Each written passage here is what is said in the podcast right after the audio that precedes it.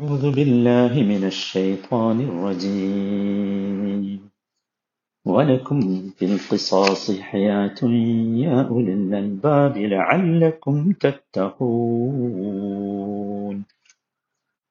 നൂറ്റി എഴുപത്തി ഒമ്പതാമത്തെ വചനം രണ്ടാമത്തെ ദിവസമാണ്. വളരെ ചെറിയ വചനമാണ്. പക്ഷേ വളരെ വലിയ തത്വങ്ങളാണ് ഇതിലുള്ളത്. അതുകൊണ്ടാണിത് രണ്ടാമത്തെ ദിവസത്തിലേക്ക് കടന്നത്. എന്തുകൊണ്ടാണ് ഈ പ്രതിക്രിയാ നിയമം എന്ന് നമ്മൾ പറഞ്ഞു? വലക്കും ഫിൽ ഖിസാസി ഹയാചുൻ പ്രതിക്രിയാ നിയമത്തിൽ നിങ്ങൾക്ക് ജീവിതമാണുള്ളത്. അതുകൊണ്ട് തന്നെ നാല് കാരണങ്ങൾ പ്രത്യേകിച്ച് നാം വിശദീകരിച്ചു. ഇനി ഇത് ആരോടാ പറയുന്നത്? ഇത് ആർക്കാ മനസ്സിലായ? യാ ഉലിൽ അൽബാബ്. ബുദ്ധിയുള്ളവരെ. ബുദ്ധിയുള്ളവരെ വിളിച്ചാ പറയുന്നു. ഇവിടെ നോക്കൂ. വിശുദ്ധ ഖുർആൻ സാധാരണ മനുഷ്യരിലേക്ക് വന്നതാണ് പക്ഷെ ഇവിടെ യാ ഉലിൽ അൽബ ബുദ്ധിമാന്മാരെ പ്രത്യേകം വിളിച്ച് സംബോധന ചെയ്യുന്നത് നാം ശ്രദ്ധിക്കണം. എന്തുകൊണ്ടാണിത്? സത്യത്തിൽ ചില ആളുകൾ ഉന്നയിക്കാറുള്ളത് പോലെ ഇസ്ലാമിലെ ശിക്ഷാ നടപടികൾ ഈ പിസാസ് അടക്കമുള്ള ശിക്ഷാ നടപടികളിൽ ജീവിതമുണ്ടാകുന്നത് എങ്ങനെയാണ് എന്നൊരു പക്ഷേ ചില ഉപരിപ്ലവ ചിന്തകക്കാർ ചിന്തക്കാർക്ക് മനസ്സിലായിക്കൊള്ളണമെന്നില്ല. അല്ലെങ്കിൽ ചില വികാരജീവികൾക്ക് മനസ്സിലായിക്കൊള്ളണമെന്നില്ല. ചിലർ പറയും എത്ര ക്രൂരമാണ്. ഇസ്ലാമിന്റെ ശിക്ഷാ നടപടി ഇത്ര ക്രൂരമാണ്. പക്ഷേ ഇവിടെ അള്ളാഹു വിശേഷിച്ച് പറയുന്നു യാ ഉലിൽ അൽബാബ് ബുദ്ധിയുള്ളവർ ദിശനാശാലികൾ അവരാലോചിച്ചു നോക്കിയാൽ ഇത് ഗ്രഹിക്കാനാകും. അതുകൊണ്ടാണ് മുസ്ലിം ശരിയ ഇസ്ലാമിക ശരീരത്തിലെ ഈ ക്രിമിനൽ നിയമങ്ങൾ ആ ക്രിമിനൽ നിയമങ്ങൾ ഒരു പഴുതുപോലുമില്ലാത്തതാണ്. ഒരു ഭരണാധികാരിക്കും അതിൽ പഴുതുണ്ടെന്നോ അബദ്ധമാണെന്നോ പറയാൻ കഴിയില്ല. അത് പെട്ടെന്ന് മനസ്സിലാകും. ഇവിടെ ഈ ഉലിൽ അൽബാബ് എന്ന സംബോധന അത് യഥാർത്ഥത്തിൽ വലിയ ഒരു സംഭവമാണ്. സത്യത്തിൽ ഈ ഇസ്ലാമിക ശിക്ഷാ നടപടികളെ വിമർശിക്കുന്നവർ ദയയുടെ പേരാണ് പറയാറുള്ളത്. ജീവകാരുണ്യത്തിന്റെ പേരാണ് പറയാറുള്ളത്. മനസ്സിലായില്ലേ? പക്ഷെ ദയയുടെയോ ജീവകാരുണ്യത്തിന്റെയോ പേര് പറഞ്ഞ് ഇസ്ലാമിക ശിക്ഷാ നടപടികളെ എതിർക്കുന്നത് ബുദ്ധിപരമല്ല. അത് വൈകാരികമാണെന്നൊരു സൂചനയിലുണ്ട്. ബുദ്ധി ഇതില്ല മറിച്ച് ഇമോഷനാണ്. വൈകാരികമാണ്. അതായത് കൊലയാളിക്ക് മാപ്പ് കൊടുക്കുന്നതല്ലേ ഉചിതം? കൊല്ലപ്പെട്ടവനോ പോയി. ഇനി ഒരാളുടെ കൂടി ജീവൻ ഹനിക്കണോ? ജീവഹാനിയെ വർദ്ധിപ്പിക്കുന്നത് തെറ്റല്ലേ? അത് ക്രൂരതയല്ലേ? അയാളെ ജീവിക്കാൻ അനുവദിക്കുന്നതല്ലേ മനുഷ്യസ്നേഹം? എന്നിങ്ങനെയൊക്കെയാണ് പറയാറുള്ളത്. ചോദിക്കട്ടെ ഇങ്ങനെയൊക്കെ ചിന്തിച്ച് കൊലപാതക കൊലപാതകികളെ വെറുതെ വിട്ടാൽ എന്ത് സംഭവിക്കും? നമുക്കറിയാം അരാജകത്വം വരും സമൂഹത്തിൽ. ഇന്ന് വർത്തമാനകാലത്ത് നാം അത് കണ്ടുകൊണ്ടിരിക്കുന്നു. നമ്മുടെ കൊച്ചു കേരളത്തിൽ പോലും കൊലപാതകങ്ങൾ വർദ്ധിച്ചു. രാഷ്ട്രീയ കൊലപാതകങ്ങൾ മതത്തിന്റെ പേരിലുള്ള കൊലപാ കൊലപാതകങ്ങൾ സ്വത്തിന്റെ പേരിലുള്ള കൊലപാതകങ്ങൾ. നിങ്ങൾ ആലോചിച്ചു സത്യത്തിൽ ഈ പ്രതിക്രിയാ നിയമം നടപ്പിലാക്കുമ്പോൾ അതാണ് യഥാർത്ഥത്തിൽ ജീവകാരുണ്യം. അതാണ് മനുഷ്യ സ്നേഹം. അതിലാണ് ദയാദാക്ഷിണ്യമുള്ളത്. അതാണ്. ഒരു കൊലപാതകിയുടെ ജീവനോടുള്ള ആദരവും സ്നേഹവും നിരപരാധികളായ അനേകം ജീവിതങ്ങളോടുള്ള അക്രമമായി തീരു പാടുണ്ടോ? അക്രമമാകാൻ പാടുണ്ടോ? ക്രൂരതയാകാൻ പാടുണ്ടോ? ഒരു കൊലയാളിയെ വെറുതെ വിട്ടാൽ അത് സമൂഹത്തോട് മൊത്തത്തിൽ ദയയില്ലാത്തതിന്റെ ലക്ഷണമാണ്. അപ്പൊ അതുകൊണ്ട് പ്രതിക്രിയാ നിയമത്തെ സമീപിക്കേണ്ടത് വൈകാരികമല്ല ബുദ്ധിപരമായാണ്. അതുകൊണ്ടാണ് ഉലിൽ അൽബാബ് എന്ന് പറയുന്നത്. മനസ്സിലായില്ലേ? സത്യത്തിൽ ഇസ്ലാമിക ശിക്ഷാ നടപടികളെ എതിർക്കുന്നവർ വിമർശിക്കുന്നവർ അവർക്ക് ബുദ്ധിപരമായ അല്ലെങ്കിൽ തത്വശാസ്ത്രപരമായ എന്തെങ്കിലും പിന്നെ അടിസ്ഥാനം അതിനുണ്ടോ? ഇല്ലല്ലോ വൈകാരികതയാണ്. വൈകാരികതയാണ് വികാരമാണ് പറയുക. വികാരമാണ്. ഇസ്ലാം ഒരു ദാർശനിക ശിക്ഷാ നടപടിയാണ് കൊണ്ടുവന്നിട്ടുള്ളത്. മനസ്സിലായില്ലേ? അതിൽ എന്തില്ല അതിൽ ക്രിമിനൽ നിയമങ്ങളിൽ വൈകാരികതക്ക് സ്ഥാനമില്ല. വൈകാരികതക്ക് അവിടെ സ്ഥാനം നൽകിയാൽ സംഭവിക്കുക സമൂഹത്തിൽ അരാജകത്വമായിരിക്കും. അതാണ് മനസ്സിൽ ചില ആൾക്കാർ പറയാറുണ്ട് ഈ ചില ആളുകൾ കൊലയാളികളാകുന്നത് മനോരോഗം കാരണമാണ്. കൊലയാളി മാത്രമല്ല നമ്മുടെ നാട്ടിൽ കൈക്കൂലി കേസിൽ പിടിച്ചാൽ പോലും മനോരോഗ എന്ന് പറയാൻ തുടങ്ങിയിട്ടുണ്ട്. ഇതൊരു എസ്കൈപ്പിസമാണ് രക്ഷപ്പെടാനുള്ള ഒരു മാർഗമാണ്.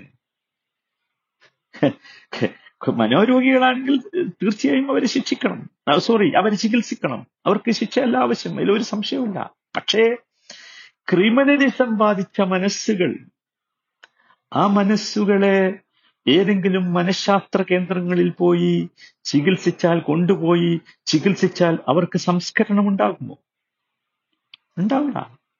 ഒരിക്കലും ഉണ്ടാവില്ല കാരണം ഇവരുടെ മനസ്സുകൾക്ക് ക്രിമിനലിസം ബാധിച്ചിട്ടുണ്ട് മനസ്സിലായില്ലേ? എപ്പോഴെങ്കിലും അല്ലെങ്കിൽ ഒരു നൂറ് കൊലപാതകങ്ങൾ നടക്കുമ്പോൾ ഒന്നോ രണ്ടോ ഒക്കെ ഇങ്ങനെ ആയിരിക്കാം. മനോരോഗങ്ങളുടെ ഫലമാണെന്ന് പറയാം. അത് പെട്ടെന്ന് മനസ്സിലാവുമല്ലോ. മനസ്സിലാവും. അതല്ലാത്തതോ അതല്ലാത്തതല്ലേ? അല്ലാത്ത കൊലപാതകങ്ങളല്ലേ ധാരാളം? അതുകൊണ്ട് ഈ രോഗത്തിനുള്ള യഥാർത്ഥ ചികിത്സ ക്രിസ്താസാണ് അതല്ലെങ്കിൽ നേരത്തെ നമ്മൾ സൂചിപ്പിച്ചതുപോലെ അത് മറ്റുള്ളവരിലേക്ക് പകരും സമൂഹത്തിൽ അരാജകത്വമുണ്ടാകും സമൂഹത്തോട് കാരുണ്യമില്ലാത്ത അവസ്ഥ വരും. മനസ്സിലായി അങ്ങനെ മറ്റുള്ളവരിലേക്ക് പകരാതിരിക്കാൻ. മനസ്സിലായില്ലേ? അല്ലെങ്കിൽ രോഗമില്ലാത്ത ഒരുപാട് ആളുകൾ ഇയാൾ മുഖേന മരിക്കേണ്ടി വരും. കാരണം ഇയാൾക്കതൊരു ചിലർക്ക് ബിസിനസ് അപ്പൊ നമ്മുടെ നാട്ടിൽ ബിസിനസ് കൂടിയാണ്. അല്ലേ? കൂലിക്ക് കൊല നടത്തുന്നവരുണ്ടല്ലോ. നമ്മൾ മനസ്സിലാക്കണം. ഇവിടെ യഥാർത്ഥത്തിൽ ഇസ്ലാം ദയയെയാണ് മുമ്പോട്ട് വെക്കുന്നത്. പക്ഷേ ദയ ഒരു വ്യക്തിയോടല്ല സമൂഹത്തോടാണ്. സമൂഹത്തോടാണ്. സമൂഹത്തെയാണ് ഇവിടെ സംബോധന ചെയ്യുന്നത് എന്നർത്ഥം. അവിടെയാണ് കാര്യങ്ങൾ നാം ഒന്നുകൂടി മനസ്സിലാക്കേണ്ടത്. നമ്മൾ എപ്പോഴും ചിന്തിക്കണം. നോക്കൂ ഈ കുഷ്ഠരോഗികളെയോ ക്ഷയരോഗികളെയോ ഒക്കെ പ്രത്യേകം ആസ്പത്രികളിൽ കൊണ്ടുപോയി ചികിത്സിക്കുന്നത് പോലെ കൊലപാതകികളെയും അല്ലെങ്കിൽ മോഷ്ടാക്കളടക്കമുള്ള വ്യഭിചാ വ്യഭിചാരം ചെയ്യുന്നവരടക്കമുള്ള ബലാത്സംഗങ്ങൾ ചെയ്യുന്നവരടക്കമുള്ളവരെയൊക്കെ പ്രത്യേകം ഹോസ്പിറ്റൽ സ്ഥാപിച്ച് ചികിത്സിച്ച് സുഖപ്പെടുത്തി കളയാം എന്നാണോ പറയുന്നത്? എന്ത് ബുദ്ധിയാണ് ഇവിടെ ഉള്ളത്? ഇനി ഇസ്ലാമിനെ സംബന്ധിച്ചിടത്തോളം അടിസ്ഥാനപരമായ ഒരു കാര്യം കൂടി പറഞ്ഞുകൊണ്ട് ഈ ആയത്ത് അവസാനിക്കുകയാണ്. ലാലക്കും തത്തപ്പൂൻ ലാലക്കും എന്തിനാണിത്? ഇത് നിങ്ങൾക്ക് തക്കവ ഉള്ളവരാണ്. നോക്കൂ ജീവിതത്തിൽ സൂക്ഷ്മത പാലിക്കലാണ് തക്കവ നമ്മൾ ഒരുപാട് സമയം അത് വിശദീകരിച്ചിട്ടുണ്ട്. ഇവിടെ നിങ്ങൾ ആലോചിച്ച് നോക്കൂ അത്യത്ഭുതകരമായ സംഗതി. ഇസ്ലാമിക ശരീരത്തിന്റെ ഏറ്റവും വലിയ സവിശേഷത ഒരു ക്രിമിനൽ നിയമത്തെക്കുറിച്ച് പറഞ്ഞ് അവസാനിക്കുന്നത് പോലും തക്കവയുമായി ബന്ധപ്പെടുത്തിയാണ്.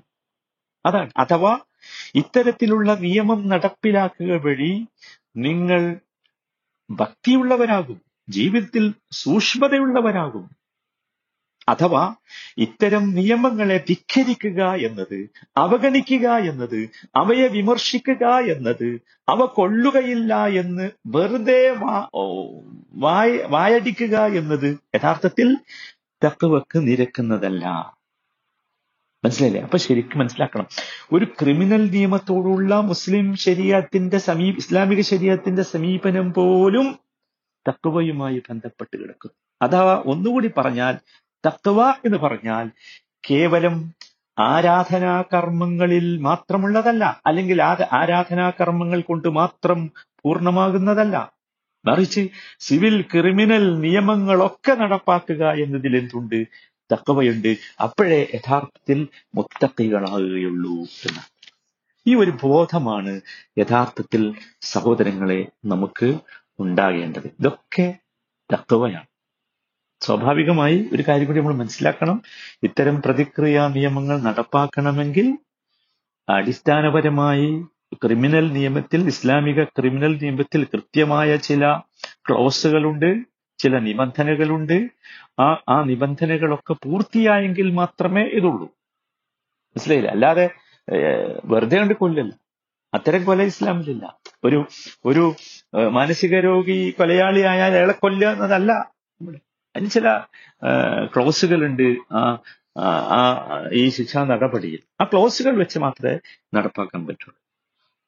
മനസ്സിലായില്ല? വളരെ കൃത്യമാണ് വ്യക്തമാണ്. ഖുർ- ഖുർആൻ മുമ്പോട്ട് വെക്കുന്നത് അള്ളാഹുവിന്റെ ദർശനമാണ്. അവന്റെ ദർശനമാണ്. അതുകൊണ്ട് എന്നും അത് പ്രസക്തമായിരിക്കും.